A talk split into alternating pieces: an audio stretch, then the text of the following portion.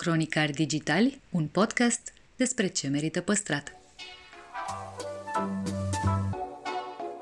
Podcastul Cronicar Digital este proiectul echipei care, de 2 ani, promovează patrimoniul în rândul tinerilor, scuturând de praf și prejudecăți interacțiunea cu istoria și cultura.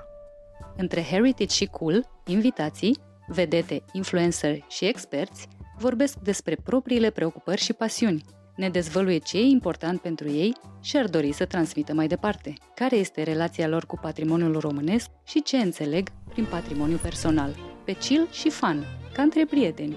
Moderatorii podcastului sunt Cristian Șimonca, a.k.a. blogul O Travă, adică eu, și jurnaliștii de cursă lungă Diana Popescu și Dragoș Vasile.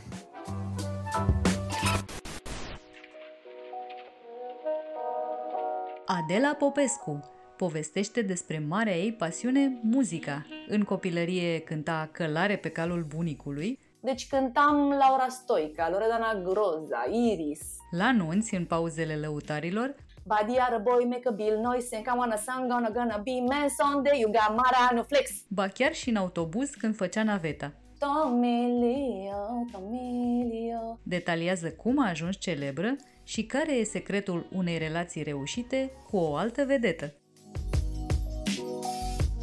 Ce faci? Să-ți spun? Real? E perioada asta în care suntem cu copiii acasă, nu mai funcționează grădinițele și ei nu sunt nici la creșe, nici la after school și atunci uh, recunosc că ne provoacă foarte tare să ne organizăm programul, să petrecem timp cu ei și culmea e că de ce stai la mult cu copilul tău, de aia te transformi într-un părinte mai irascibil. Adică eu nu prea de părere că trebuie să stai tot timpul cu copilul tău. Într-adevăr, primii doi ani sunt importanti, că mama în principiu alăptează, se creează conexiunea, cineva trebuie să îi arate drumul prin viață, în principiu, dar apoi uh, nu poți, efectiv, să și strângi după ei, să le faci și de mâncare, să fii și un părinte blând și ascultător. Adică, cel mai probabil, te vei transforma într-un părinte isteric dacă petreci foarte mult timp cu copiii tăi. Așa că demontez niște, ce să zic, îndemnuri de parenting modern acum, cu ocazia asta. Tu ești foarte tânără, adică nu e ai doi copii, cum e la vârsta asta să te descurci cu familie, cu nebunii, cu televiziune, cu proiecte, cu... Cum te-ai descrie la vârsta asta? Eu sunt Adela și ce am acum am dorit de când uh, am început să gândesc cu creierul meu și sunt un om care a muncit de mic pentru tot ce are și în general a muncit, adică noțiunea de a munci a fost inoculată încă de când s-a născut. Să nu uităm că eu sunt un om crescut la țară acolo unde dacă chiulei de la școală mergeai să culegi strugurii sau să prășești sau să adun roșiile din grădină. Deci opțiunea de a chiuli nu era atât de amuzantă cum este acum. La noi, adică în, în locul în care eu m-am născut, era despre muncă. Și a lucra în televiziune, a avea viața pe care o am eu acum, este sigur că mai uiți de asta, uiți, uiți, foarte des uiți când mai faci câte o depresie sau așa, dar dacă cumva te întorci la bază și te întorci la ce ai trăit atunci și la cine erai îți dai seama că ce trăiesc eu acum este un vis, pur și simplu. Chiar eu sunt un om care seara se pune așa într-un colțișor sau mă pun pe spate după ce adorm copiii și efectiv mulțumesc Universului pentru tot ceea ce am. Ai anticipat un pic, uh, voiam să te întreb că știu că ești născut într-o comună din Vâlcea, la mediul rural, unde viața nu e ușoară deloc. Uh-huh și încerc să te imaginezi cu sapa. nu? Cum e? Părinții mei sunt, au fost, mă rog, au fost acum și la pensie, mama educatoare, tatăl profesor de sport și mm, au fost întotdeauna niște oameni mm, care și-au dorit mult pentru copiilor, în sensul că au fost artiști amândoi, ne-au dus pe la toate concursurile de muzică, frații mei încă de când erau mici, într-un context în care oamenii nu prea aveau bani, s-au luptat, au făcut ceare, că știi cum era pe vremea aia, și le cumpărau schiuri, patine. Ei au fost niște părinți care au avut ambiții foarte mari pentru copiilor. Și atunci uh, cumva chestia asta se bătea cap în cap cu munca la munca pământului, dar în același timp, după ce maica mea, de exemplu, se dezbrăca de costumul de, în care era educatoare, se îmbrăca în rochia de casă și intra în grădină, ce să zic, dădea mâncare la porci, făcea curățenie în uh, curtea găinilor și așa mai departe. Și la fel și eu. Adică era un contrast destul de mare, uh, cum să zic, plecam, să spunem, de prin clasa 5 cred că, sau 4 nu mai știu, am participat la primul festival de muzică internațional și am și luat locul întâi atunci, undeva la Onești, unde totul era glam, erau oameni de peste tot, veneau colegi de-ai mei cu uh, șofer, și apoi veneam acasă și mă duceam să adun prunele, să culeg strugurii. Că asta era viața noastră, adică nu era, cum să spun, nu era ceva rău, era asta trăiam cu toții, adică nu ne, nici nu ne puneam întrebări. În schimb, am o amintire foarte drăguță, mergeam cu bunicul meu, încercam să strâng bani și era așa un mod, ce să zic, amuzant de a-i aduna ca să muncești uh, pământul cu calul, dacă în spate ai plugul, să spunem, și tu ai rândul de porumb în față sau de vie, tata, spre exemplu, ținea plugul ca să, să meargă drept, iar cineva trebuia să-i țină calul să meargă drept, că dacă calul la stânga-dreapta, tăia porumbul, ca să zic așa. Ei, și atunci el a găsit o variantă. A zis, domnule, decât să mai plătesc un om să-l țină de mână și să tragă calul după el, hai să pun copilul călare. Și există niște comenzi la cal. Dacă zici hăis, o ia la stânga, dacă zici cea, o ia la dreapta. Și eram acolo frumos pe cal și tata îi zicea hăis, dacă se ducea calul, știi? Dacă intra mai la dreapta. Pac, trăgeam să ia calul mai la stânga și așa mai departe. Ei, și zile întregi, no, din, nu știu, zile de vară toride, eu eram pe cal și cântam. Deci cântam Laura Stoica, Loredana Groza, Iris, în continuu și îmi imaginam acolo călare pe cal cum sunt pe cele mai înalte scene. Deci era tot ce îmi doream. N-a fost o, nu că n-a fost o întâmplare, a fost o programare cumva. Știi? Mi-am programat asta și am știut întotdeauna că îmi doresc o familie sigur că contează foarte mult exemplul pe care îl vezi acasă și exemplul pe care eu l-am văzut acasă n-a avut legătură neapărat cu armonia aceea sublimă și perfectă, nici vorbă. Mi-amintesc și eu certurile părinților, neajunsurile, când se ducea taică în sat să se împrumute de bani și o grămadă de probleme, dar cu toate astea, familia a fost ceva sfânt.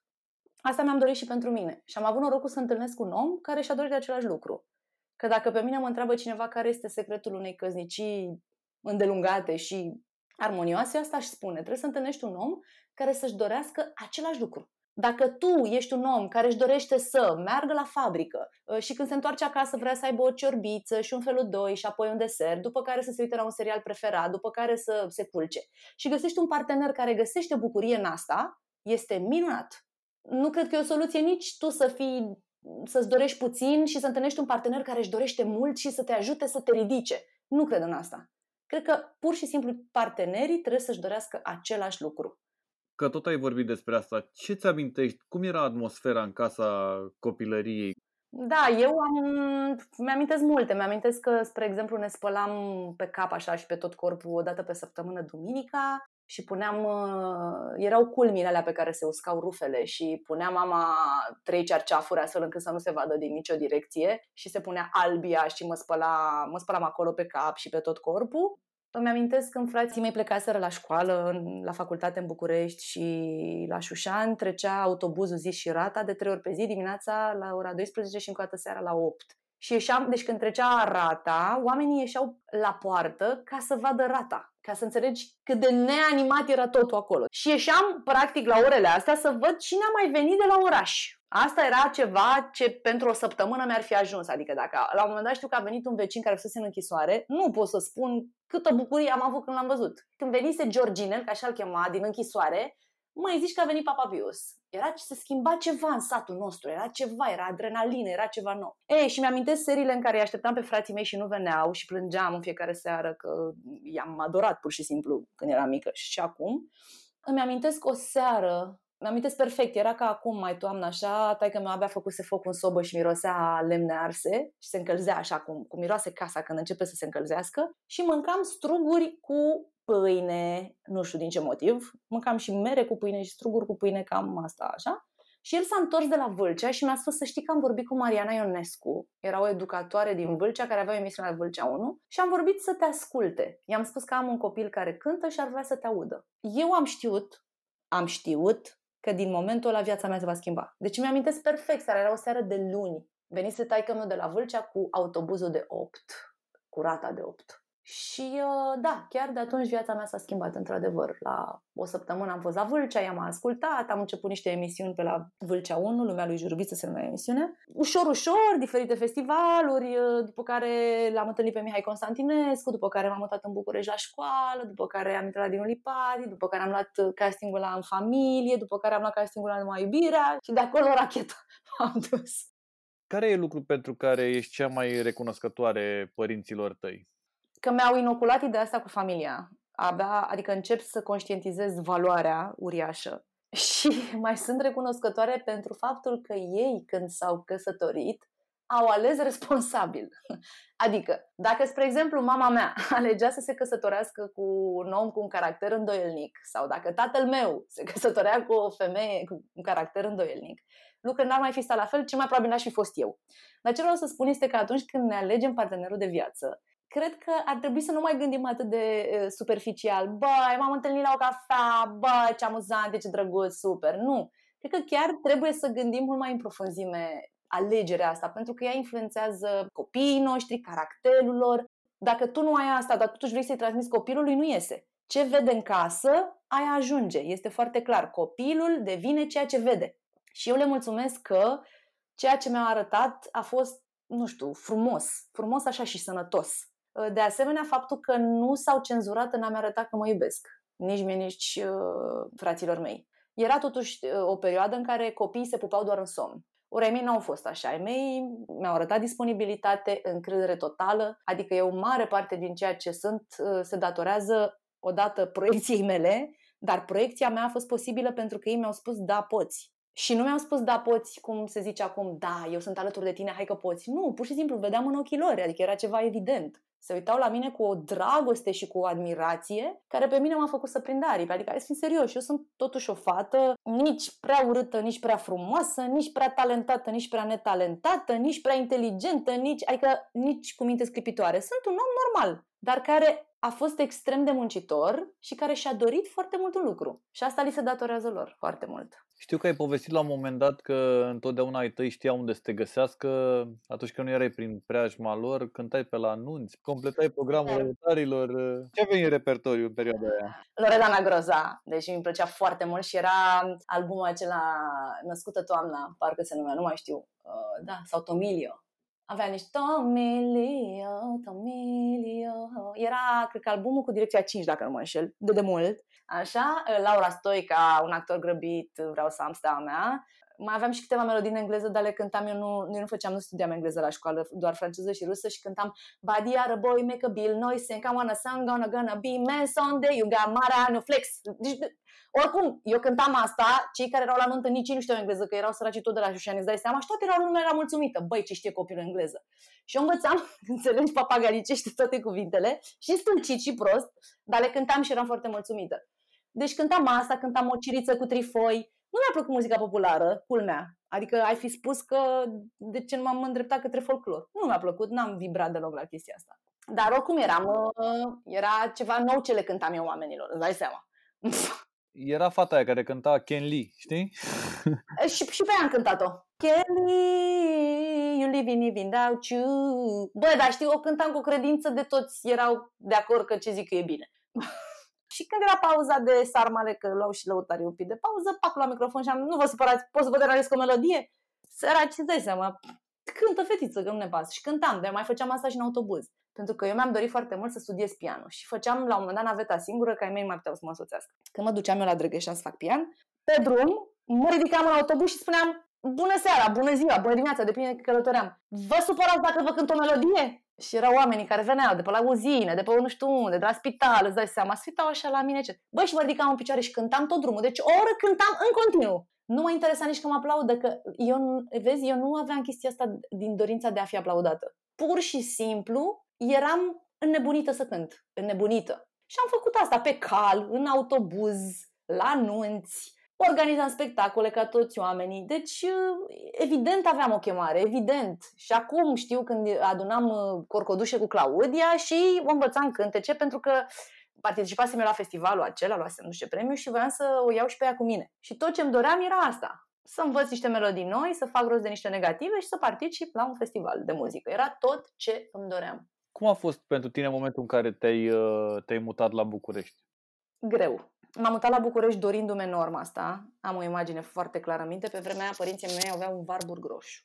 Și când m-am mutat la București, am încărcat Warburgul cu un sac de mere, brânză, ouă, trei găini, haine, pantofi și așa mai departe. Taică mi era evident conducea, mai că mi-a dreapta și eu în spate pe geam, cumva a ieșit așa. Și am ieșit pe geam jumătate din mașină, practic. Mașina deja pleca, părăsea Șușaniu și făceam cu mâna Claudiei, prietena mea din Șușani și era acolo tanti Vica, tanti Pica, tanti Mița, ieșiseră în stradă să-mi facă cu mâna și plângeau după mine.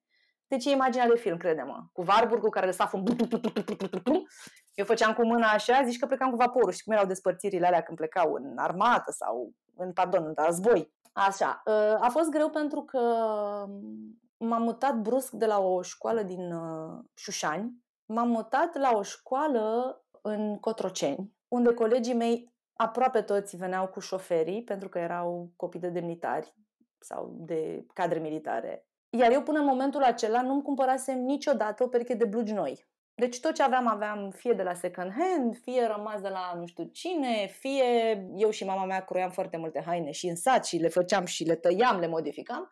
Nu avusesem până atunci o haină nouă. Deci ca să înțelegi discrepanța. Și um, a fost uh, destul de frustrantă prima perioadă. Deci, uh, ce să zic, nu, n-a fost ușoară. Mi-era foarte rușine să spun că de la Șușani. Era perioada în care copiii te judecau, se uitau râd, mai ales genul ăla de copii, îți dai seama. Șansa mea, în schimb, a fost că uh, colaboram cu Mihai Constantinescu și începusem să am apariții pe la TV. Și cumva lipsa asta mea de experiență de viață glam se compensa cu faptul că apăream la televizor. Și asta, cumva, în ochii colegilor mei, era un fel de, bă, hai că e ceva de capul ăstea, știi? Dar am, avem și acum scrisori, adică eu eram îndrăgostită de părinții mei pe vremea aia și le scriam scrisori, efectiv. Nu puteam nici să-i sun, că pe vremea aia se suna cu centrala. Suna centrală, nu prea se făcea legătura, nu se auzea, știi cum e, rămâneți, vă rog. Le scriam scrisori și am, le-am descoperit de curând și le-am recitit și aveau lacrimi, efectiv. Deci în timp ce scriam, plângeam. Și mi-a și zis, Dana, a fost foarte amuzant, a zis, auzi, mă, eu știi de ce cred eu că tu ai o relație bună cu părinții tăi și nu e deteriorată ca altora? Zic, de ce? Pentru că tu în perioada adolescenței n-ai stat cu ei. tu practic conflictele alea pe care le simți orice adolescent nu le-ai dus cu părinții tăi, așa cum se întâmplă natural, că te cerți cu cine stai în casă, îți dai seama. Tu te-ai certat cu cine a avut acolo la îndemână, dar niciun caz cu ei și cumva relația a rămas nealterată, știi? Dar da, nu a fost, uh, nu a fost ușor și îmi trimiteau o sumă de bani, dai seama câți bani îmi trimiteau și banii trebuiau împărțiți pe zile. Uh, am avut în schimb o șansă în faptul că unchiul meu, nașul meu de botez, pleca în misiuni pe vremea aceea, el cadru militar. Și uh, prima misiune unde a și câștigat mai mulți bani a fost în perioada în care eu locuiam la ei și ne, ne trimitea bani și știu că a trimis pe vremea aia o mie de dolari special pentru problemele mele dentare. Deci a trimis un pliculeț și a zis Elena, ca așa o cheamă pe soția lui, pe mătușa mea, banii ăștia sunt să-și facă finuța dantura. Aveam niște carii, nu pot să spun, deci eram bine de tot. Și m-am dus la un dentist și mi-am făcut dantura. Adică, ca să înțeleg, de asta îți spun cum e familia noastră, știi?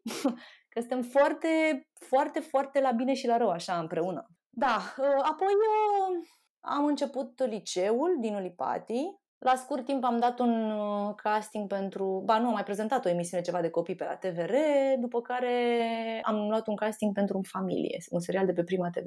Vai, și atunci, ce, ce fascinat am fost, ce Doamne, veneam pe platouri cu câteva ore înainte, pur și simplu stăteam într-un colț, nu venea să cred unde am ajuns, mi se părea că sunt în rai, efectiv. Un lucru care cumva mă îngrijorează la viața mea de acum este că nu mai regăsesc în aproape nimic sau în foarte puține lucruri bucuria aia pură, pe care atunci cu multă ușurință o găseam. Poate și pentru faptul că, știi că se spune că tu ca să-ți faci copilul fericit nu trebuie să-i oferi totul. Părinții sunt în poziția în care zic nu vreau să-i lipsească nimic, vreau să fie fericit. Din potrivă, pe mine lupta asta, drumul ăsta mi-a adus extrem de multe satisfacții. Adică îți dai seama cum eram eu Adela din Șușani ajunsă pe un platou de filmare în primul serial românesc. Ce șansă! Că nu e ca acum, că poți să faci o mulțime de lucruri în online și să te remarci. După care, ca așa se leagă lucrurile, unul din regizorii care a făcut în familie a fost cooptat în echipa Numai Iubirea, cu Ruxandra Ion și așa mai departe. Mă refer la Iura Luncașu, regizorul Iura Luncașu, și el m-a ținut minte de la în familie. I s-a părut așa cam un zvâc. Și uh, m-a chemat la casting, l-am luat, am dat probă pentru rolul Oanei Zăvoranu, evident că n-aveam cum să... n-aveam cum totuși, dar pentru că eu am dat o probă foarte bună, dar deși nu mă potriveam că eram și blondă și ca Alina, așa cumva, nu puteam să fiu rol negativ, s-a inventat un personaj, personajul surorii Oanei Zăvoranu, și așa a început povestea mea. Nu, nu-ți mai spun atunci cum era. Deci mi-amintesc zilele de casting minut cu minut ce am făcut în ziua aia. Mi-amintesc prima zi de filmare de la Numai Iubirea, minut cu minut, replică cu replică. A fost un vis care a ținut așa vreo 2 ani. Un vis. Știu de la, de la Papadopol tot felul de povești în care zicea cum se rupeau molurile când mergeați. Nu știu dacă există ceva la momentul ăsta, nu cred că există ceva la momentul ăsta la care să fie lumea atât de disperată cum era. Nu mai este, pentru că mirajul vedetelor nu mai există. Atâta timp cât eu mă arăt dimineața cu cearcăne și îmi fac story din baie, tu nu mai ai cum să mai ai pretenția ca cineva să te, nu știu cum, să plătească bilet să te vadă. Adică ceva mai mult de atât despre tine oricum nu poți. Ce poți să-i arăți tu mai mult de atât? Înțelegi? Ori noi asta deja facem cu bună știință și că asta e, astea sunt vremurile, nu e... Dar înțelegi ce zic. Ori pe vremea aia singura șansă să-ți vezi idolii era să plătești un bilet sau să mergi la mall, să depui un efort, să vii din alt oraș. Eu am foarte multe fane care încă mi-au rămas aproape de peste tot, Botoșani, Iași, adică plăteau bilete, stăteau la hoteluri ca să vină doar să ne vadă. Într-adevăr, asta nu se mai întâmplă. Ai declarat într-un interviu recent că îți uh, dorești să-ți crești uh, copiii cât mai echilibrat. Ce înseamnă echilibrat pentru un părinte în uh, zilele astea și în vremurile astea? Ideal ar fi ca un copil să aibă doi părinți. Ideal, dar sunt și cazuri în care părinții divorțează și nu este, adică poți să găsești modalități să-i crești echilibrat și în această situație, dar e mai greu. Dar ideal spun, e bine ca un copil să aibă model patern și model matern, da? Că așa e treaba. Uh, și cred că un copil echilibrat înseamnă un copil care trăiește foarte mult în natură. Știu că pare simplist, dar trebuie să trăiască cât mai mult afară copiii. Nu sunt încă foarte sigură ce înseamnă asta cu regulile la copii. Nu sunt foarte sigură. Tot văd tot felul de reguli în jur, părinții impun tot felul de reguli, dar mie mi-e greu să o fac pentru că eu și Radu suntem niște oameni cu reguli care țin doar de bun simț, nu de limite. Nu știu cum, nu limitele acelea în care spui, bă, noi nu mâncăm pe canapea. Tu nu po- eu nu pot să-i spun copilului meu să mănânce pe canapea dacă noi mâncăm pe canapea. Știi? Eu nu pot să-i spun copilului uh, doar, doar în pijama, ai trei pijamale, doar în alea te îmbraci. Pentru că mie mi se întâmplă să rămân în haine de casă, spiclată, dorm în alea. Să de casă, nu sunt blugi. Adică noi de fel nu suntem niște oameni uh, foarte stricți, așa, cu niște chestii, foarte fixiști. Și atunci nu știu cum aș putea să le cer copiilor mei să aibă regulile astea pe care noi nu le putem aplica. Cred că copiii simt uh, energia din cuplu, indiferent cât vrei să păcălești, indiferent cât nu vrei să te cerți în fața lor, indiferent cât vrei să zâmbești după ce tu ai ieșit din cameră unde ți-ai zis vreo două cu soțul, ei simt energia efectiv. Deci de asta spun, un copil echilibrat se naște dintr-o alegere asumată a partenerului. Încă o dată, copilul devine ceea ce vede. Copilul e echilibrat dacă se simte iubit, cum să zic, când acasă nu e bine, copilul se, e destabilizat, așa, știi? E, o, oh, oh, stai puțin că plasa mea de siguranță se, se rupe. Ce mă fac? Asta îl destabilizează. Care sunt aturile relației voastre? Radu în mine a adus foarte multă liniște. Deci eu când l-am cunoscut pe el, din momentul acela mie mi-au dispărut fobiile, mi-au dispărut anxietățile, că aveam câteva. Am început să, să mă simt frumoasă, foarte frumoasă. chiar dacă, mă rog, nu mai am complexe, pentru că este, el este un om care are foarte mare grijă de cum mă simt eu. Și vezi că e ca atunci când uh, tu ai nevoie de ceva de la partenerul tău și în loc să-i spui, vreau să fii mai tandru cu mine, corect e de fapt dacă stai să te gândești, să faci tu primul pas. Adică dacă tu ești o persoană caldă, tandră, înțelegătoare, ai grijă de sentimentele partenerului tău și nu-l rănești, cu siguranță va face asta oricum. Ori el a făcut asta din mine, adică punându-mă pe primul loc, l-am pus pe primul loc. Nu că n-ar fi fost, dar am, i-am și arătat asta. Și eu cred că e foarte important în cuplu să te simți pe primul loc.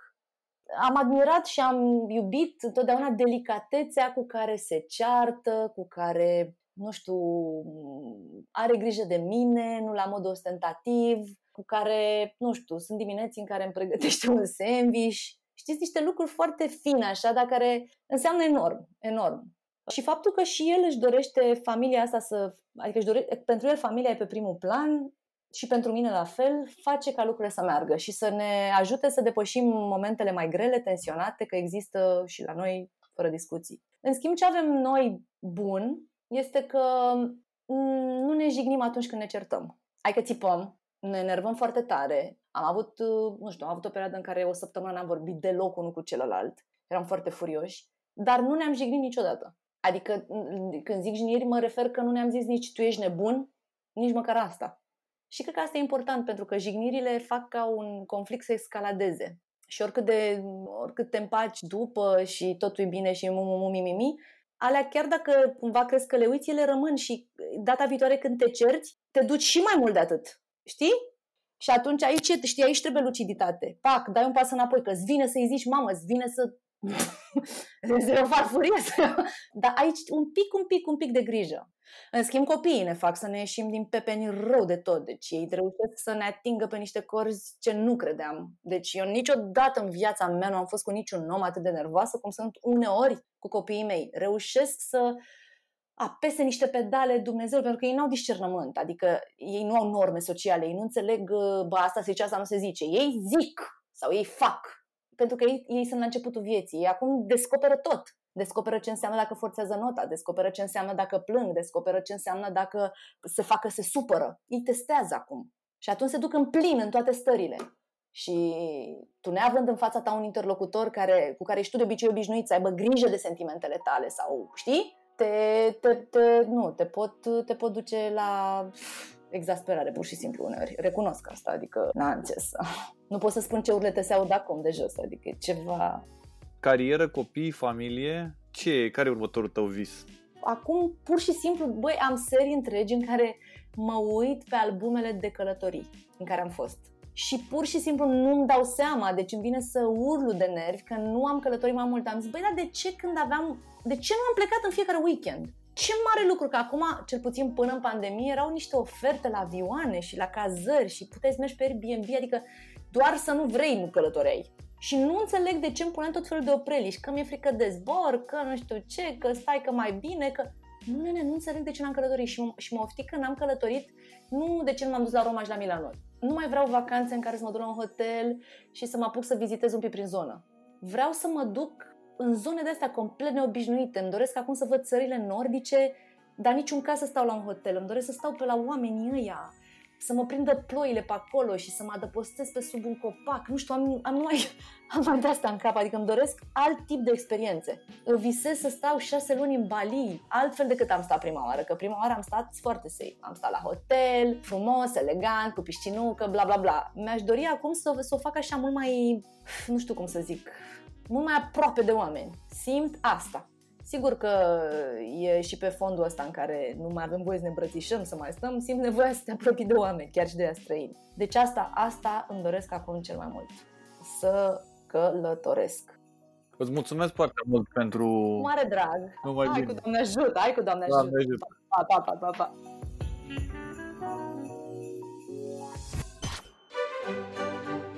Podcastul Cronicar Digital, susținut de Telecom și Raiffeisen Bank, are acum alături și Kaufland, companie care de 15 ani face din poveste realitate. Partenerii proiectului sunt convinși că, prin educație și cultură, putem deveni cea mai bună versiune a noastră.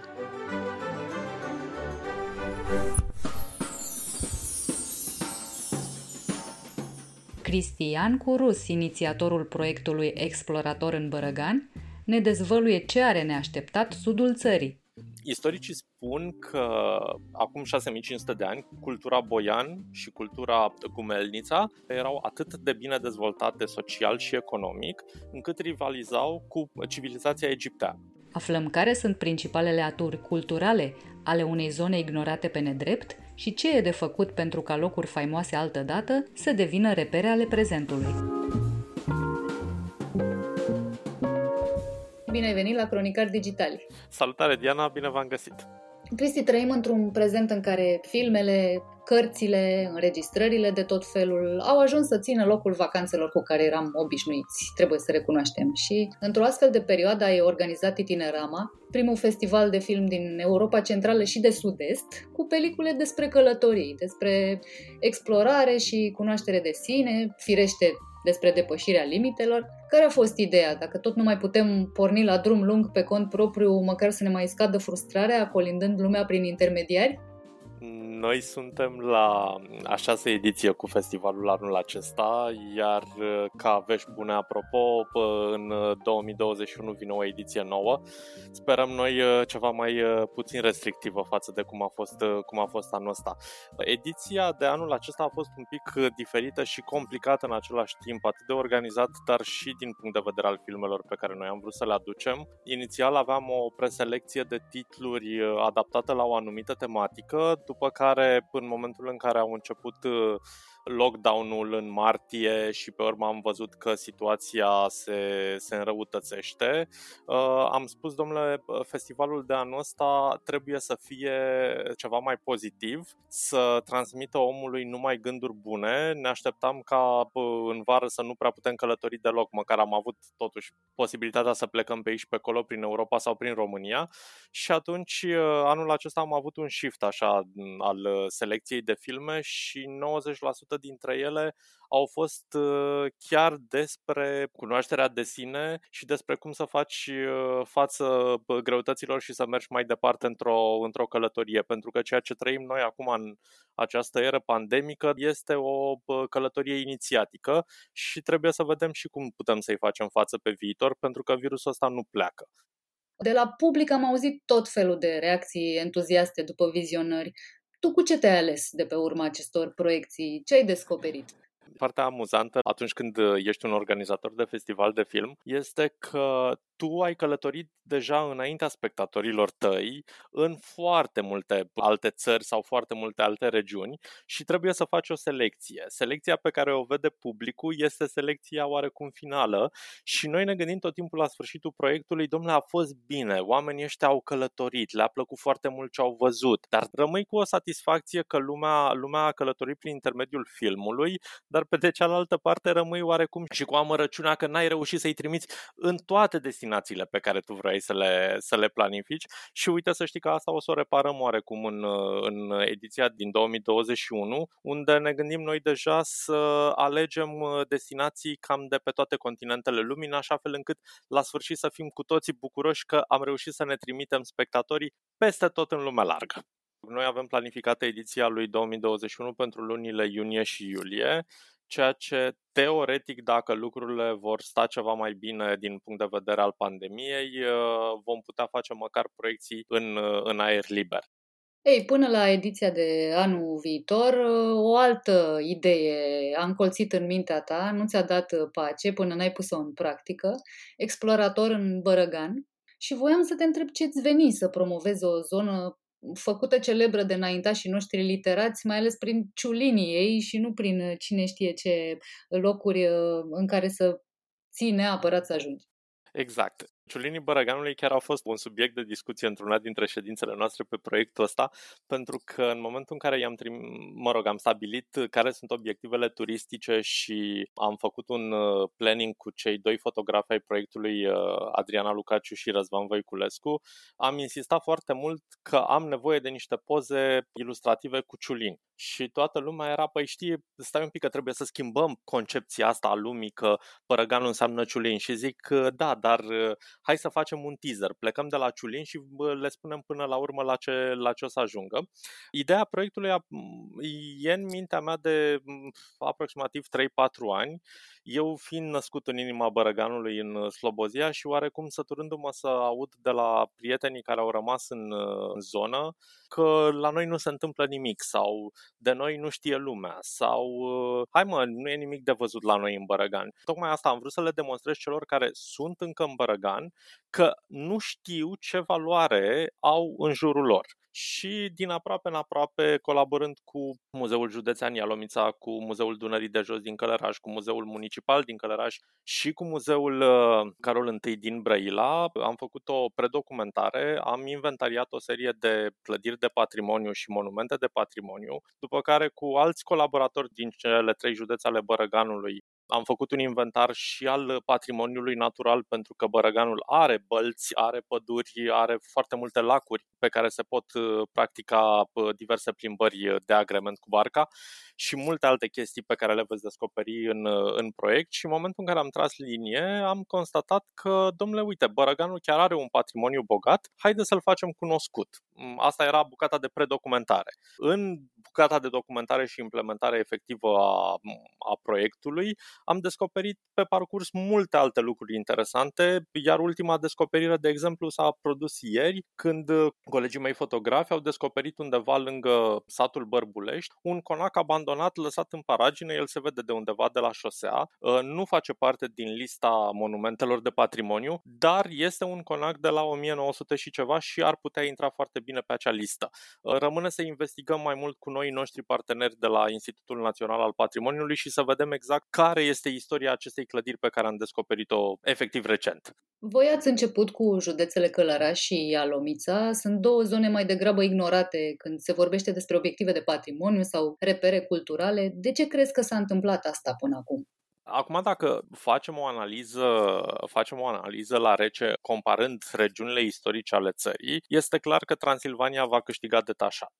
Bărăganul însă este cunoscut, mă rog, cum ai spus tu, pentru ciulini, dar pe de cealaltă parte este grânalul României. Pe de cealaltă parte este o regiune care, să nu uităm, în istorie era la confluența unor drumuri dintre ceea ce numim astăzi Europa de Vest și Europa Centrală și restul civilizațiilor din estul uh, lumii. Pe aici treceau foarte multe drumuri comerciale și asta se vede, de exemplu, în istoria pe care o spune orașul uh, Târgul de Floci, care este la câțiva kilometri de Slobozia și este locul de naștere al lui Mihai Viteazu. Pe la anii 1400 era un târg foarte celebru pentru piei de bovine, piei de oi, lână de oi, etc., etc., etc. și tot aici veneau comercianți din alte zone ale lumii și își vindeau marfa. Ca să-ți dau doar un exemplu. Și uh, revenind la ce m-ai întrebat puțin mai devreme, o altă idee de la care a pornit uh, proiectul este faptul că regiunea asta este la confluența multor drumuri pe care noi le facem în fiecare an atunci când ne ducem spre concediile noastre din vară la bulgari, la noi pe litoralul românesc sau chiar în delta Dunării. Și atunci este o regiune tranzitată, dar tocmai pentru că nimeni nu a încercat să o promoveze, lumea nu se oprește. Trecem pe autostradă, pur și simplu ne ducem până unde avem noi treabă, ne întoarcem de acolo și nu ne uităm în stânga și în dreapta. Ei bine, asta vrem să schimbăm cu Explorator în Bărăgan. Nu spunem că este cea mai bogată regiune culturală din țară, dar este o regiune bogată. Să nu uităm că are două porturi la Dunăre, care în urmă cu 200 de ani erau extrem de importante în comerțul european, vorbind de Călăraș și de Brăila. Și dacă ar fi să mă refer la județul Ialomița, de exemplu, acolo avem două civilizații care s-au succedat, cultura boian și cultura gumelnița, vorbim de culturi de acum 6500 de ani și vorbim de un loc numit Popina Bordușani, unde a fost pentru prima dată escavat și uh, analizat un sat preistoric în România. Deci, din punct de vedere cultural, credem că Bărăganul chiar are ce oferi. Acum nu rămâne decât să explorați voi cu ajutorul ghidului pe care noi l-am gândit și să mergeți în teritoriu pas cu pas, kilometru cu kilometru și să vedeți tărâmuri pe care oamenii le considerau importante acum 6500 de ani. Și poate ajungem la concluzia că sunt uh, importante și astăzi. În tururile voastre audio, ce aș scoateți din mânecă? Uite, o să, o să continui un pic să spun despre, despre Popina Bordușan, pentru că povestea de la această popină este foarte interesantă și apropo de importanța uh, locului în istorie, istoricii spun că acum 6500 de ani, când aceste două culturi de care am pomenit mai devreme trăiau în această, în această zonă, ele erau atât de bine dezvoltate social și economic, încât rivalizau cu civilizația egipteană. Și să spui asta despre două culturi care au trăit pe teritoriul României și pe teritoriul Bulgariei la sud de Dunăre un pic, eu cred că este un lucru foarte important. Și plecând de la, această, de la, de la aceste descoperiri care au fost făcute în uh, situri arheologice, o să ajungem mult mai aproape de zilele noastre, vorbim de ultimii 150 de ani, când uh, toată regiunea Bărăganului, pe fundalul creșterii agriculturii în zonă, a crescut foarte mult social și economic. La un moment dat, de exemplu, Călărașul devenise o capitală regională de, de județ, mă rog, acoperind la momentul respectiv zona Ialomița și Călăraș. Acum acele două județe sunt separate. Ce aș scoatem din mânecă? Păi, în afară de conacele pe care unii deja le știu pentru că au fost foarte multe proiecte înaintea noastră, noi am mai făcut uh, explorări și, de exemplu, vă putem, uh, vă putem redirecționa către clădiri de patrimoniu care sunt foarte importante. Poșta veche din Călăraș este un exemplu care îmi vine în momentul, în momentul ăsta în minte, pentru că este o clădire construită la 1884 în vremea lui Carol I. Pe vremea aceea, Carol, avea, Carol I avea un uh, proiect edilitar care presupunea construcția unui triunghi arhitectural compus din prefectură, primărie și poștă, toate construite în același stil, în fiecare capitală de județ.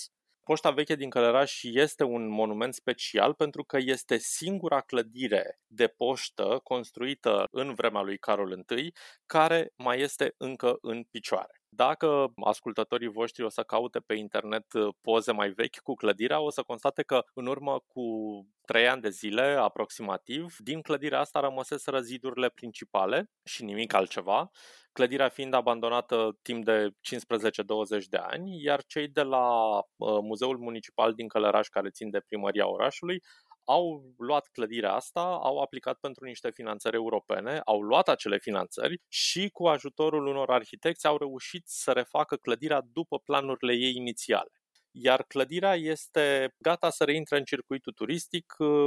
Se va organiza acolo un centru cultural local care va avea și un punct de informare turistică. Așa cum spuneai, aveți uh, doi uh, fotografi alocați proiectului. Pe site-ul Itinerama există și o expoziție de fotografie dedicată Bărăganului. Astfel, cei care vă ascultă se pot convinge cu proprii ochi că partea asta de România merită cu adevărat să fie explorată. Nu trebuie să vă creadă pe cuvânt. Către ce regiuni vă îndreptați în continuare?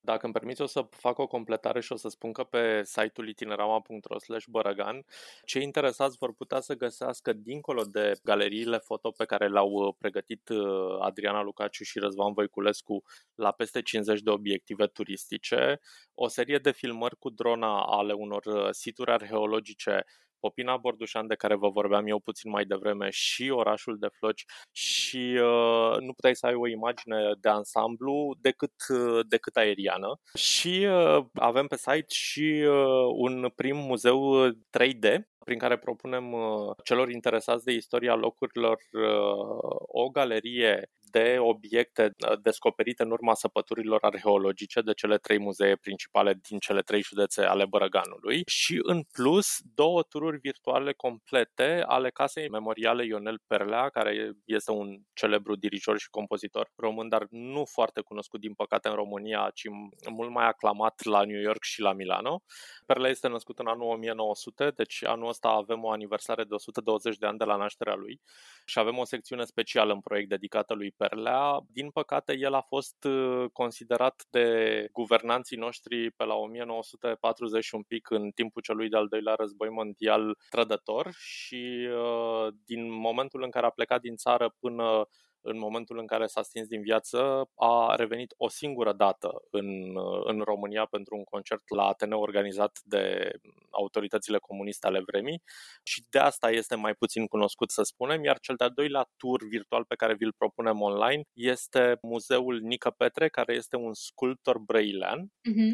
mult mai cunoscut evident în afara granițelor noastre, în Canada, Japonia, Germania și Brazilia, având sculpturi expuse în multe muzee ale lumii, iar uh, cei de la Brăila, de la Muzeul Carol I, au reușit, cu ajutorul unei donații din partea artistului și familiei sale, să realizeze un muzeu acolo. Iar acum, pentru că m-ai întrebat înspre ce zone ne îndreptăm, noi suntem uimiți de bazul pe care l-a creat în uh, comunitatea culturală proiectul nostru și am primit deja semnale din județul Giurgiu, unde am primit invitația de a face o vizită în teritoriu și a încerca să promovăm și acest județ, iar pentru 2021 ne gândim uh, foarte serios la Giurgiu și Teleorman, care sunt două mm, județe din nou neconsiderate turistice, dar care au uh, multe lucruri de arătat și mm, o să menționez doar unul singur pe care l-am explorat noi uh, la picior acum câteva luni în timpul verii. Este undeva în sudul județului Telorman, la Dunăre. Este o fostă cetate daco-romană despre care se spune că ar fi fost a treia camărime din România la momentul în care ea era activă tocmai a devenit monument de patrimoniu și uh, cred că sunt multe povești asemenea de spus în județele astea, mai ales că să nu uităm tot ce este la Dunăre cel puțin, din timpuri preistorice până în ziua de astăzi, apele reprezentau uh, locurile în care oamenii și uh, stabileau cel mai ușor locuințe. Deci cu siguranță vom găsi noi chestii de explorat în județele astea și multe alte obiective de propus potențialilor turiști. Dar cu Brăila cum rămâne, domnule? Am uh, copilărit acolo, insist să, să faceți lucruri spectaculoase în Brăila. La Brăila o să continuăm, uh, o să continuăm de exemplu cu festivalul de film Itinerama Travel Film Festival cu siguranță. Îi avem acolo alături pe prietenii noștri de la Cinefil Brăila și vom continua să colaborăm uh, cu ei, iar în ceea ce privește proiectul Explorator în Bărăgan, el nu se va opri aici. Noi am avut uh, inclusiv un sondaj online timp de o lună de zile în care am încercat să vedem ce părere au localnicii despre crearea unui brand al Bărăganului și cel mai probabil uh, ne vom duce în direcția, în direcția aceasta și vom încerca să avem o serie de tururi în, în regiune fizice cu autocarul, atâta timp cât uh, din punct de vedere al pandemiei ni se va putea permite lucrul acesta vara viitoare, iar tot pentru Bărăgan ca proiect încercăm să găsim un uh, partener cu care să încercăm să facem niște plimbări de la Călăraș la Brăila pe Dunăre. Aceste curse existau în trecut, nu sunt operabile în momentul ăsta și cred că o astfel de cursă ar avea un potențial turistic fantastic. Eu vă țin pumnii să reușiți și lucrul ăsta. Până atunci, mulțumesc tare mult pentru interviu. Mulțumesc și eu, Diana, mult. Cronicari Digitali, un podcast despre ce merită păstrat.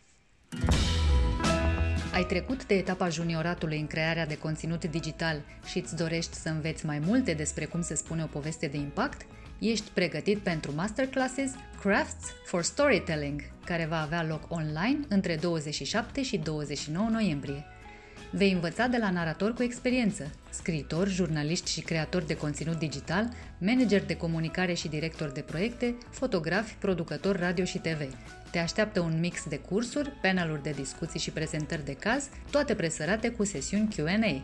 Prima ediție a școlii de storytelling organizate de cronicari digitali este concepută pentru a te învăța profunzimile povestirii, arătându-ți meșteșugul de a plănui și a crea povești uimitoare prin text, fotografie și video. Intră pe site-ul cronicardigital.ro și completează formularul de înscriere până pe 23 noiembrie. Cursurile sunt gratuite, dar selectarea se va face în baza unei povești spuse deja de tine în mediul online. Moderatorii și producătorii acestui podcast, alături de partenerii noștri, îți dau întâlnire la masterclasses. Succes!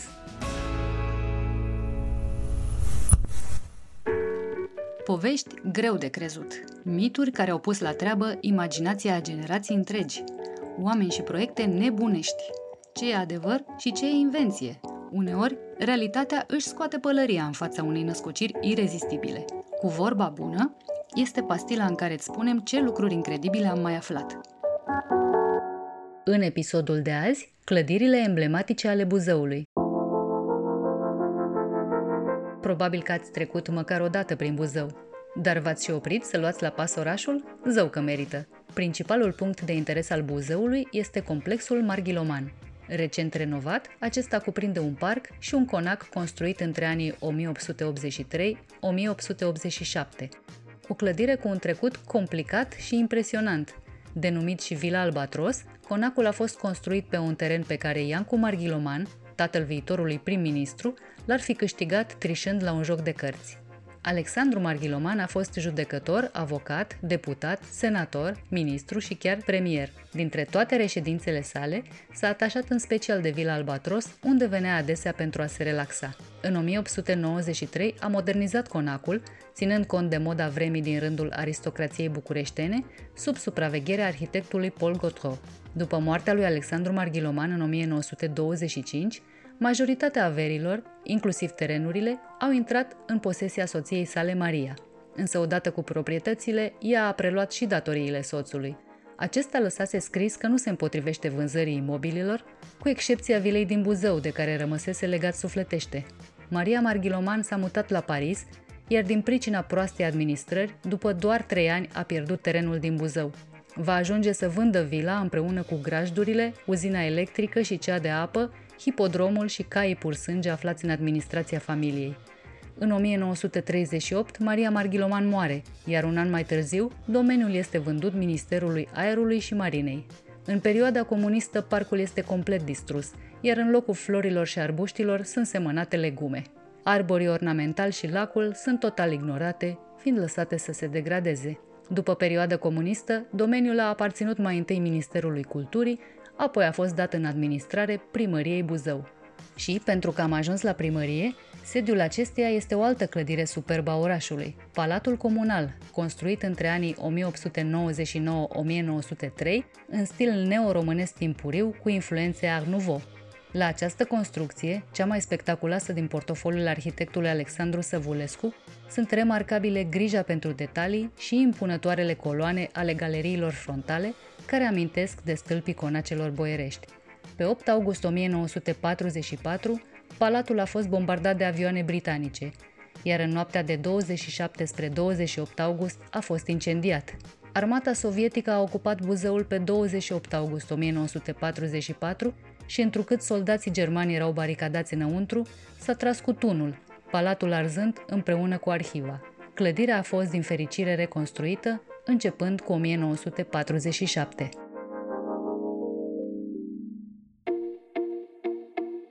Camelia N., CEO MOL România, ne spune cum sărbătorește compania 25 de ani pe piața noastră, ce strategie are pentru viitorul apropiat și care sunt marile provocări din timpul pandemiei.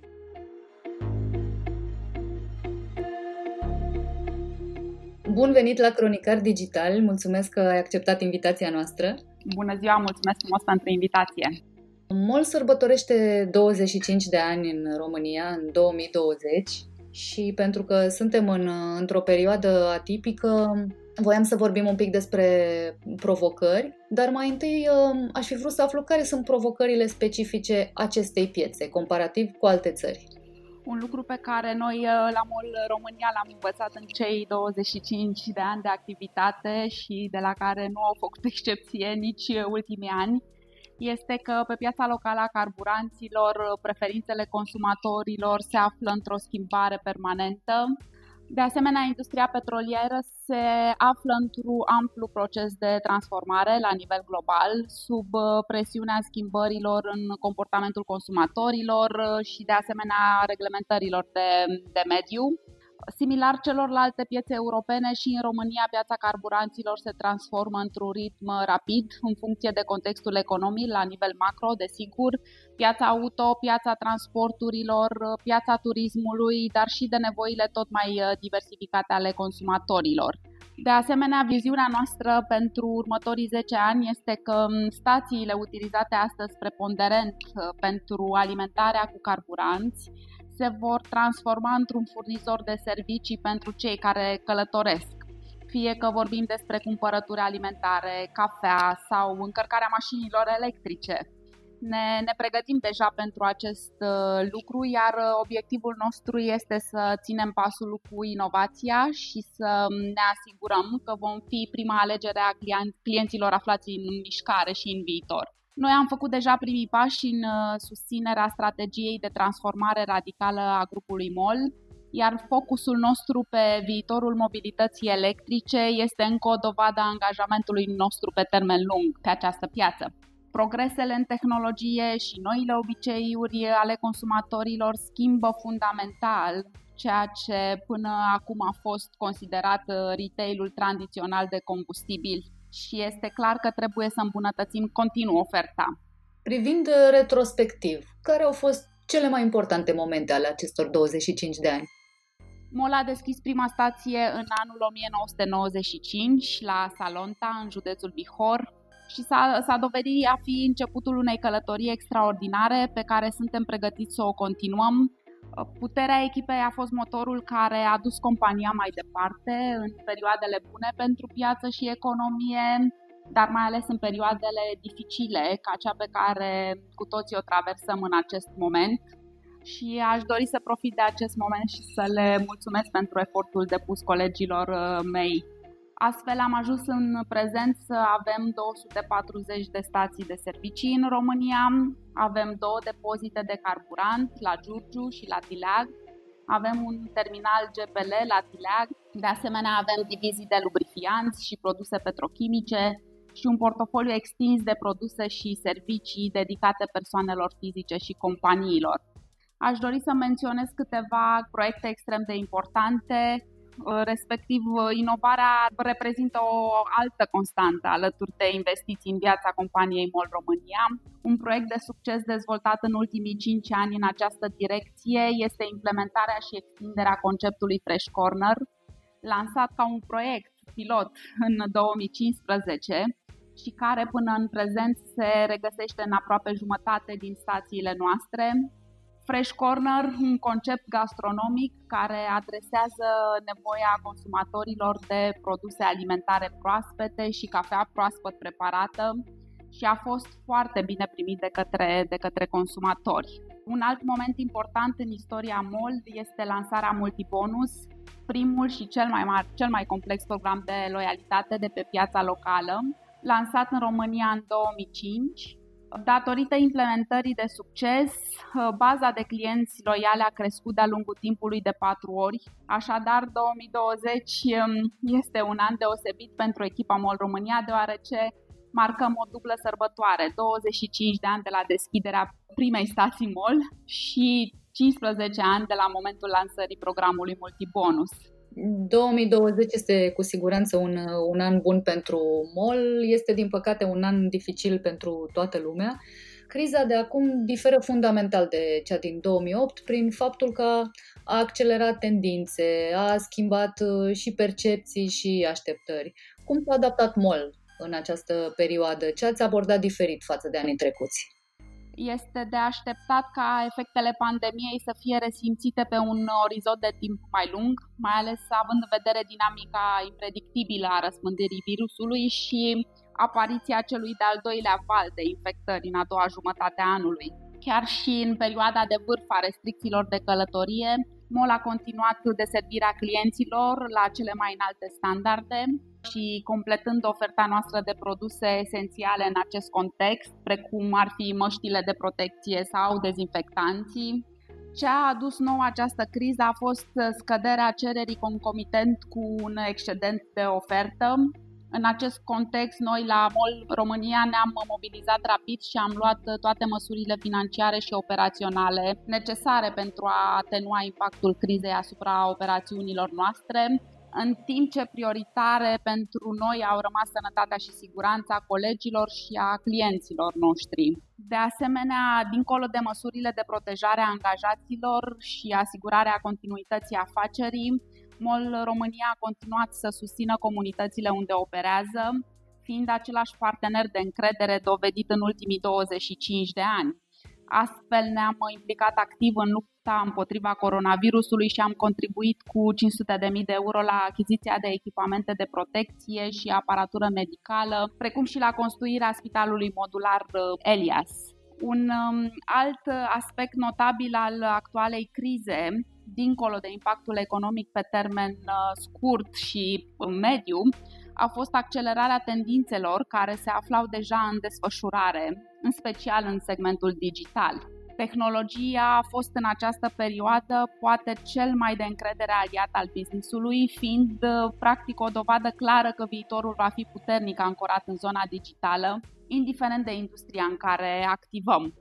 Ca exemplu recent din zona eficientizării interacțiunii cu clienții, aș dori să menționez lansarea de doar puțin timp înainte de debutul pandemiei a aplicației mobile MOL Maisa, clienții, persoane juridice pot plasa și pot uh, gestiona comenzi pentru toată gama de produse petroliere, angro, de oriunde și la orice oră.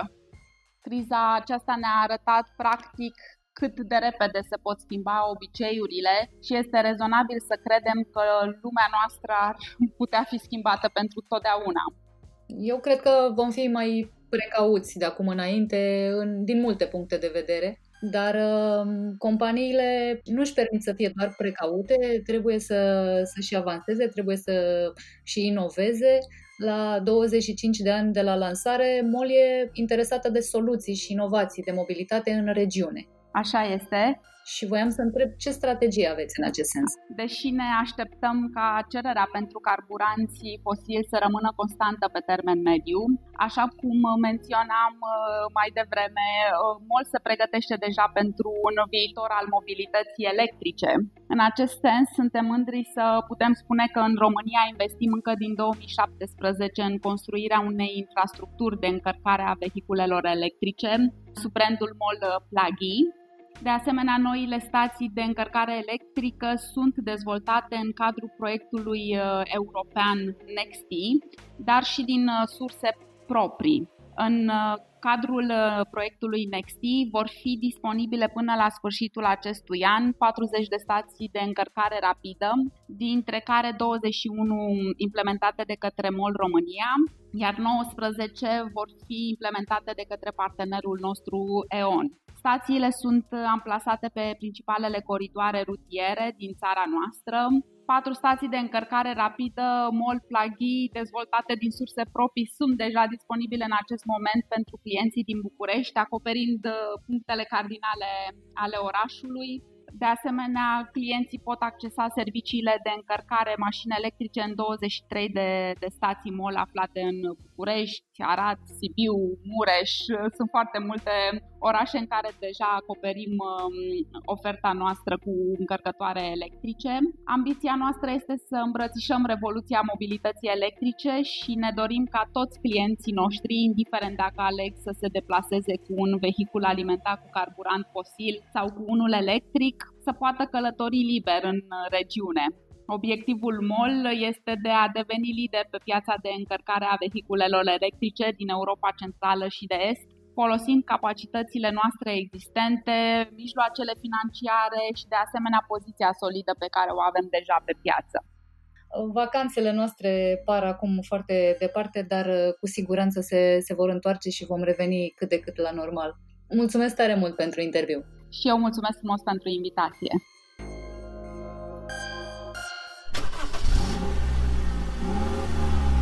Rubrica Portret de călător este susținută de MOL România, care știe că un carburant de calitate și o cafea bună prind tare bine la drum.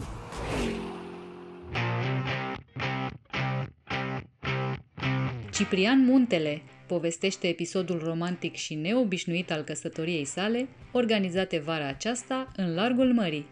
Eu până anul ăsta n-am fost niciodată mai departe de geamandură, cu barcă sau fără barcă dezvăluie orașele în care i-a plăcut cel mai mult să alerge la semimaraton și cum împletește turismul cu gastronomia. Ciprian, bine ai venit la Cronicar Digital, varianta online. Îmi pare rău că nu ne putem vedea față în față. De altfel, aici în Bragadir, unde sunt, s-a ajuns la 10 la mie, deci s-ar putea ca în curând să nu pot să ies din casă. Nu știu cum e la voi în Pantelimon. Ei, la un moment dat eram pe primul loc, să știi. Te salut, apropo. bine ai venit, bine ai venit. Simt că e indicat să încep iar cu, cu un citat și anume, a bătut vântul, s-a stricat uh, freză, s-a stricat coafură, a fost soare, au fost uh, valuri, au fost doar valuri, s-a spus da, s-a semnat, s-a plâns, s-a râs, s-a plutit, uh, am încheiat citatul. Așadar, te-ai insurat uh, de curând, relativ de curând, cu doamna Alina, mai nou muntele de la ciocolată și vanilie, pe o barcă. Ce-ți veni? Nu știam că le-ai și pe astea cu, cu navigatul, ca să te iei de mână cu mândruță. Stai că aici sunt două lucruri pe care vreau să le ating, asta cu barca și asta cu mândruță. Nicio legătură în relația barca-mândruță, dar pe de altă parte să știi că eu am o relație foarte puternică cu acest domn. Dacă ți-aduce aminte, el avea proiectul ăla de-l făcea primăvara cu bicicleta la mare. Eu am fost de trei ori cu el pe la începuturi. Eu așa mi-am și dezvoltat nebunia asta cu bicicleta. Într-un fel îi sunt recunoscător, pentru că m-a prins în uh, treaba asta, dar revenind, eu până anul ăsta n-am fost niciodată mai departe de geamandură, cu barcă sau fără barcă. A venit așa deodată uh, povestea asta. Am un prieten pe Facebook care face treaba asta. Ne cunoaștem, ne știm, am tot văzut că povestește despre asta, nici nu mai țin minte când am aflat că se poate, că poți să faci căsătorie în mod cât se poate de oficial pe o barcă, pe mare. L-am sunat cu vreo lună, două luni înainte, l-am întrebat care sunt condițiile. Mi-a luat vreo două săptămâni să mă conving că vreau să fac nebunia asta am luat decizia, după ce m-am întâlnit uh, cu cel care teoretic și place să cred că și practic o să-mi fie nașul de la nuntă. Bine, într-o bună zi. Da, nu știu exact asta când o să fie. M-am întâlnit cu el la masă și de fapt am auzit ceea ce vroiam eu să aud. Mi-a povestit o întâmplare foarte simpatică din viața lui. Când a luat o decizie dintre asta așa impulsivă, a luat bilete la Roland Garros în anul în care Halep a și câștigat Roland Garrosul și a luat soția de mână, hai în avion și hai să mergem uh, să vedem meciuri de tenis. Dar a fost așa, efectiv, o nebunie care a lăsat în spate o grămadă de amintiri frumoase. Și în momentul ăla, după ce m-am întâlnit cu el, am venit acasă și i-am spus Alinei, ne căsătorim pe barcă. Acum orice ar însemna asta. Și a fost, chiar a fost printre cele mai bune decizii pe care le-am luat eu vreodată în viața mea. Am povestit pe Facebook. Știi, este, cred că, una din puținele dăți când chiar vreau pe bune să conving oameni să facă treaba asta. Mi se pare că nu, nu există comparație între a merge la o primărie oarecare și a te duce pe un vas undeva în largul mării. Da, da, la uite, la mine e și prea târziu. Băi, să știi că un motiv de a sărbători, faci nunta de puf, de cum se cheamă, de... De piele. Argint, de căsale o grămadă. Renoirea jurămintelor, dacă vrei. Și, și nu vi s-a făcut rău de la, de la valuri, de la... E, ăsta ar fi singurul inconvenient, dar uh, nu e obligatoriu. Eu am fost ok, Alina a fost ok, uh, mai avut vreo 2-3 oameni ok, restul n-au fost. Și am auzit și într-adevăr situații în care Mirasa, de exemplu, n-a fost ok. Acum, da. e un risc pe care ți-l asumi. Din câte știu, din câte am înțeles, foarte mulți cărora le este rău, nici nu uh, fac ceva în sensul ăsta. E foarte important ce mănânci, nu doar în dimineața aia, ce mănânci înainte, ce nu bei înainte. Sunt niște pastile, ok, într-adevăr, înțeleg că la unii n-au niciun efect. Dar uh, cred că cea mai bună variantă ar fi să faci un drum înainte. Adică după ce o ceri și hotărăști că vrei să mergi pe mare... Te-ai dus, ai borât, te-ai întors. Exact. Sărind uh, foarte brusc uh, de la una la alta, știu că te-ai mutat relativ uh, recent la țară. Aș vrea să te întreb de ce. Și punctul 2, care sunt atracțiile turistice din comuna în care stai, pe o stradă încă neasfaltată, dacă am înțeles bine și am înțeles bine. Profund neasfaltată. În primul rând, e foarte relativ când zic că m-am mutat la țară. Tehnic vorbind, eu stau într-un sat. La mine pe buletin este trecut sat, este o comună sat. Pe de altă parte, eu sunt lipit de București, adică eu sunt o suburbie, este evident. Nu sunt chiar la țară, n-aș numi o țară. Adică eu mă alin când spun că sunt la țară. Dar, în jurul meu sunt doar case, se aud găini, curcani, latră câinii. Apropo de atracții turistice, în fiecare seară trece vulpea pe aici. Și Bun. Uite, noi deja cred că avem vulpi mai daneze. Am senzația că lucrurile au scăpat puțin de sub control. Dar aici, exact în uh, capătul străzii noastre, este un lac unde sunt o soiul de animăluțe. Multă vreme eu am crezut că avem vidră. Încă nu sunt 100% convins că nu este vidră, dar am filmat-o de curând, sunt bizami. Bizami sunt niște șobolani puțin mai mari, dar tot din familiile alea. Și credem, este absolut spectaculos să vezi o vidă, un bizam sau ce-o fi ăla care traversează lacul în viteză. Vin părinți cu copii care dau la pește, e, e fascinant. Dar puțin mai încolo este un, uh, un, un lac dintre ăsta, din ceea ce tot auzim pe la, de, la televizor, salba de lacuri din jurul București. E, unul dintre ăsta e fix aici lângă mine, la două minute de mers, cu o insulă absolut superbă acolo. Eu mă tot gândesc cum ar putea fi exploatată turistică. Sigur ar putea, ar trebui să se și vrea. E incredibil. Eu vreau, anul viitor vreau să-mi iau o barcă de asta de umflat și să, și să merg pe acolo. Al minteri, uh, toată lumea știe că alergi mult uh, în calitate de, de cetățean și de Ironman, firește. Și voiam să te întreb de mai multă vreme dacă ai un top 3 de locuri sau orașe unde ți-a plăcut cel mai mult să faci asta, în contextul în care la un moment dat ai făcut și un sondaj pe Facebook să ți se propună destinații de alergat. Da, ăla e un proiect pe care l-am întrerupt din cauza unei accidentări cu care m-am ales în toamna anului trecut, dar eu nu l-am încheiat. Adică după ce mă refac, pentru că eu încă merg la kinetoterapie, lucrurile sunt destul de complicate, tendon, ahile, nu e chiar ușor, dar o să o rezolv. Ăla este un proiect la care eu țin foarte mult și pe care vreau neapărat să-l închei. Am vrut să fac 10 semi-maratoane în 10 orașe diferite alese de uh, oameni de pe Facebook, cei care mă urmăresc, indiferent unde. Și au fost pe rând Timișoara, Iași, Brașov, Dorohoi, Bacău, și cam atât deocamdată. Urmează Cluj. A fost ales Clujul, dar între timp a venit accidentarea și presimt Băicoi. A, videle. Am alegat la Videle. A, a fost absolut superb. Și a, mi-a plăcut foarte mult la Iași, pe care îl știam oarecum. A, mi se pare un oraș cu un potențial mare, face notă discordantă așa cu restul Moldovei. M-aș muta la Iași, deși m-a scos din sărită un detaliu acolo molul ăla din fața Palatului Culturii. Absolut disgrațios. La fel Timișoara mi s-a părut un oraș superb ca potențial. Acolo, și când intri în casa bunicii și descoperi o grămadă de lucruri pe care trebuie doar să le ștergi, să dai praful la o parte și apoi vei găsi niște comori. Cam așa am văzut eu Timișoara la prima întâlnire într-o zi de dimineață până seara. Mi se pare că are un potențial mai mare chiar și decât Brașovul și decât Oradea, dar e mult de lucru la Timișoara. Și aștept să văd unde o să mai fiu trimis. Da, Dorohoi n-a fost mișto?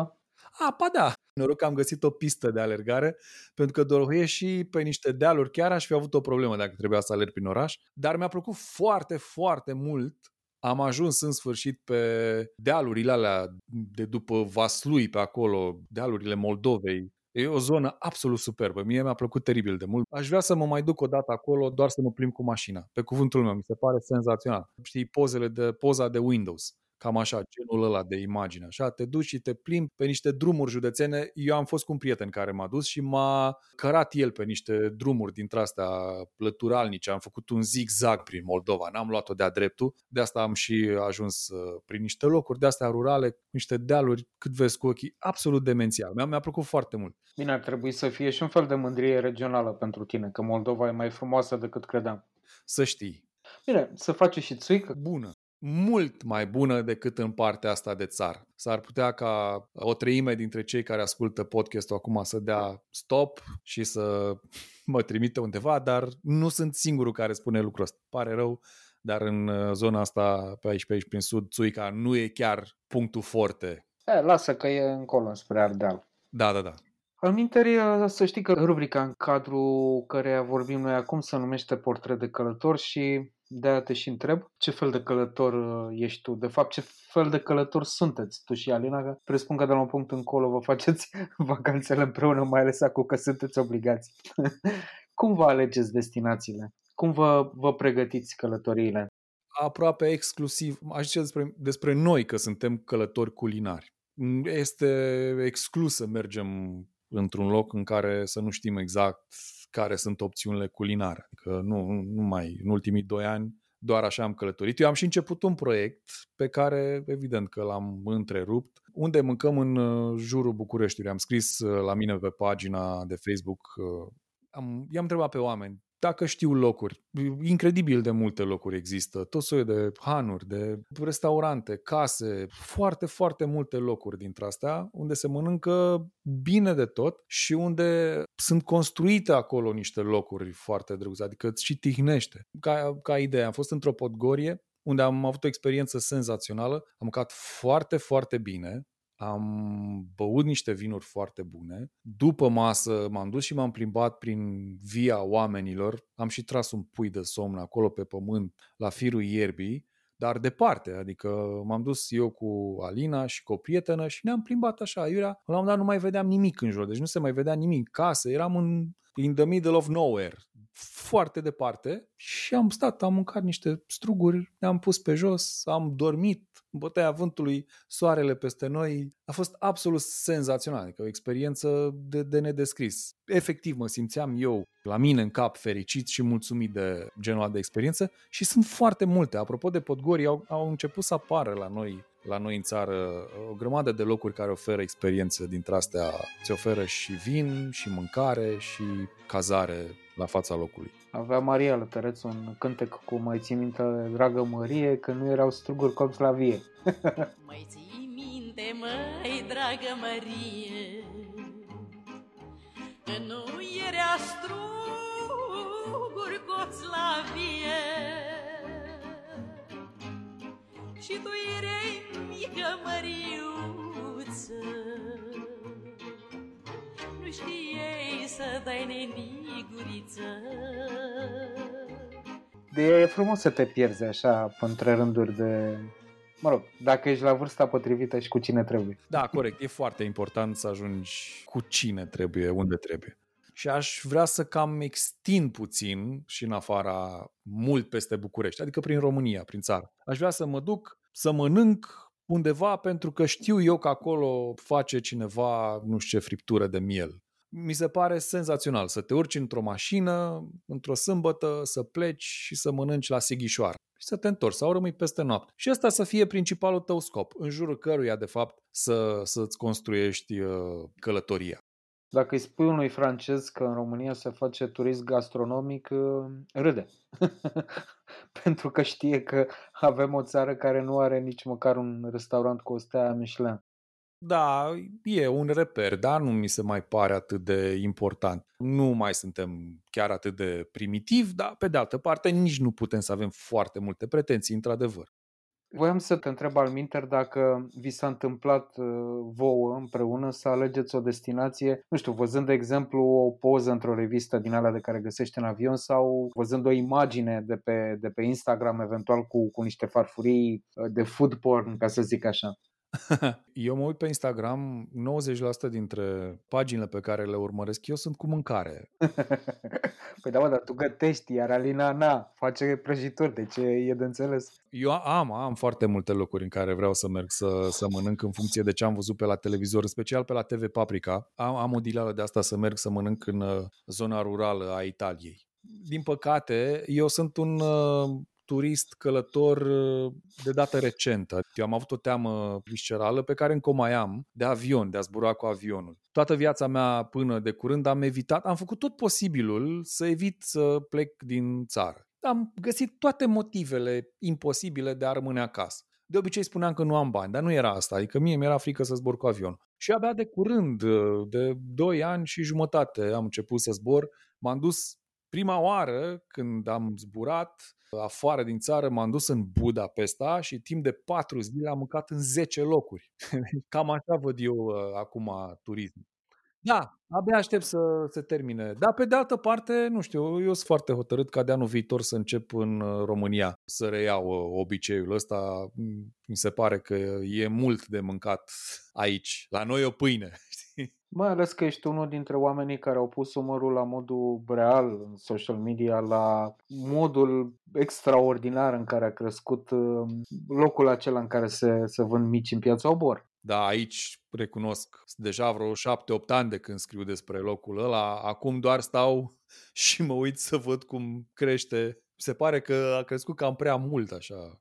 Bravo. Nu știu ce fac acum în pandemie e din ce în ce mai complicat pentru bucătari. Este groaznic momentul ăsta. De altfel, cred că anul ăsta Eu am avut așa un soi de bucurie de asta pe dedesubt că am trecut razant pe lângă ceva care putea fi foarte, foarte nasol. Îți dai seama că și eu cu Alina ne-am tot gândit să, să deschidem ceva. Ar fi putut fi un van dintre ăsta, ar fi putut fi un uh, studio de gătit și filmat și făcut poze, de făcut evenimente, de, putea fi un laborator de cofetărie, variante era, existau mai multe. Și anul trecut ne tot gândeam să ne facem credit, să luăm niște bani. Doar din fericire am fi avut, am, am fi avut nevoie de mult prea mulți bani și nu ne-am băgat în, în treaba asta pentru că altfel uh, acum aș fi fost probabil deraiat complet e groaznic. Și știu câteva cazuri în jurul meu, oameni care au început fix înainte de pandemie.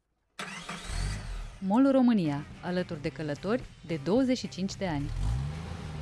La sfârșitul uh, întâlnirii noastre avem un chestionar pe repede înainte cu aceleași întrebări de fiecare dată, întrebări scurte și uh, sper eu cu răspunsuri uh, așișdere. Care e locul tău favorit din România?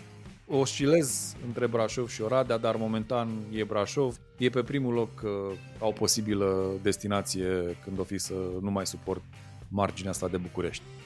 Unde nu te mai întoarce nici plătit? Eu mă adaptez cam peste tot. Din fericire am filtre bune atunci când vine vorba de locuri, dar uite, nu, nu m-aș mai întoarce în eforie în nord. Și dacă mă gândesc bine, s-ar putea nici în Costinești. Doamne ferește. Doamne ferește, foarte bine zis, foarte bine punctat. Cea mai frumoasă clădire din România, în opinia ta? A, uite că ziceam mai devreme, îmi place foarte mult Palatul Culturii din Iași. Cea mai memorabilă mâncare din România?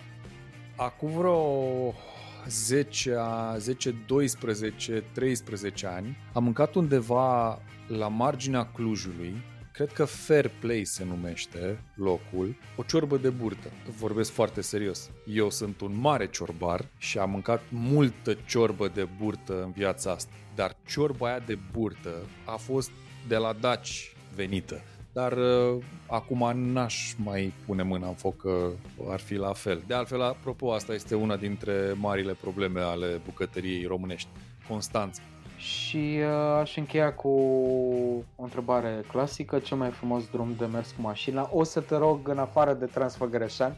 Nu, ăla e cel mai frumos drum de făcut cu bicicleta. Dar cel mai frumos drum, uh, știu care este. Când ieși cu mașina din Mangalia, în loc să te duci înainte spre Constanța, faci stânga. Spre Negru Vodă, până la Călăraș, să te duci cu bacul. Este senzațional drumul. Și chiar aș încheia cu o întrebare care deja a devenit, uh, din păcate, la fel de tradițională. Unde faci Revelionul anul ăsta? În bucătărie sau în sufragerie? Cred că o să fim excentrici. O vom chema doi prieteni anul ăsta. Ești optimist?